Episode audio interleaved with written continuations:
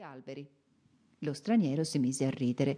Sarebbe strano davvero che tu mi bastonassi e poi mi impiccassi, se non fosse impossibile. Vediamo, mettiti all'opera, sono pronto.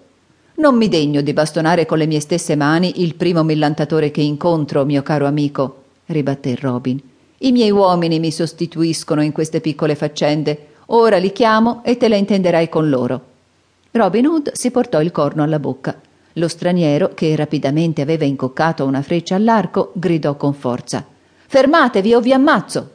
Robin lasciò cadere il corno, afferrò il proprio arco e si slanciò contro lo straniero, gridando Insensato. Non capisci dunque che lotti contro una forza superiore alla tua? Ti potrei ammazzare prima che tu mi toccassi. Sii ragionevole. Non ci conosciamo e senza un motivo serio ci trattiamo come nemici. L'arco è un'arma sanguinaria rimetti la freccia nella faretra e poiché desideri giocar di bastone, vada per il bastone. Accetto il combattimento.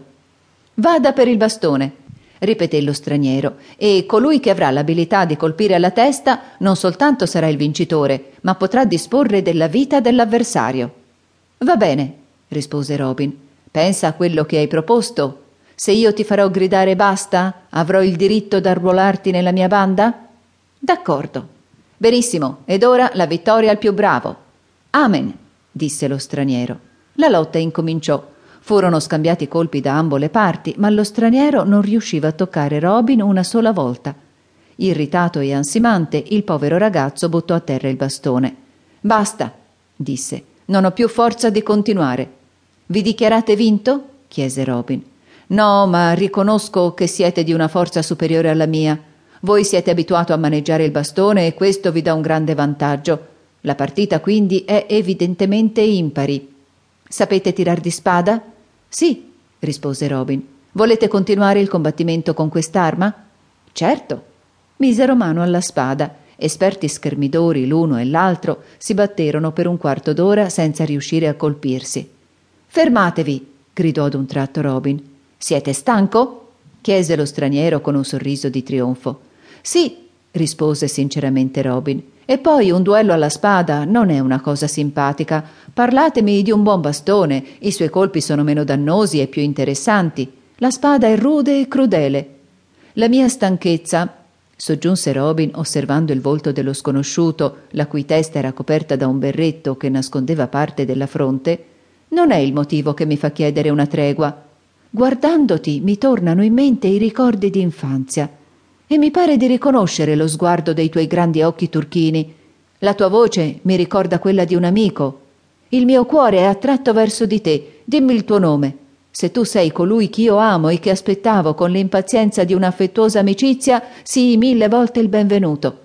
Se sei uno straniero, non mi importa, ti augurerò ugualmente il benvenuto e ti amerò per te, per i cari ricordi che la tua vista mi risveglia.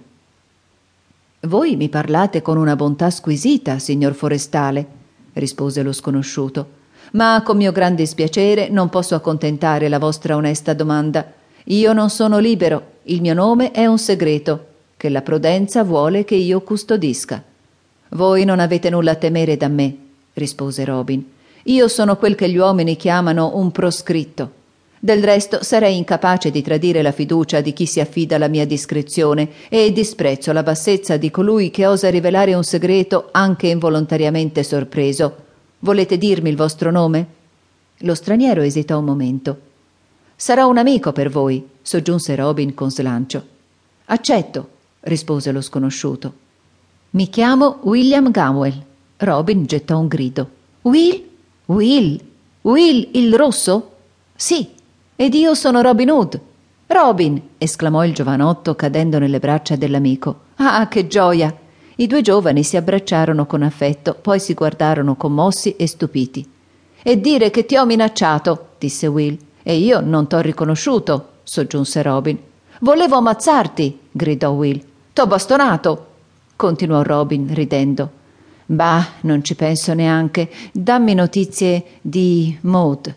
Maud sta bene ed è sempre una graziosa ragazza che ti ama, Will, e che ama soltanto te. Essa t'ha serbato il suo cuore e ti offrirà la sua mano. La cara creatura ha pianto la tua lontananza. Tu hai molto sofferto, mio povero Will, ma sarai felice se amerai come una volta la buona.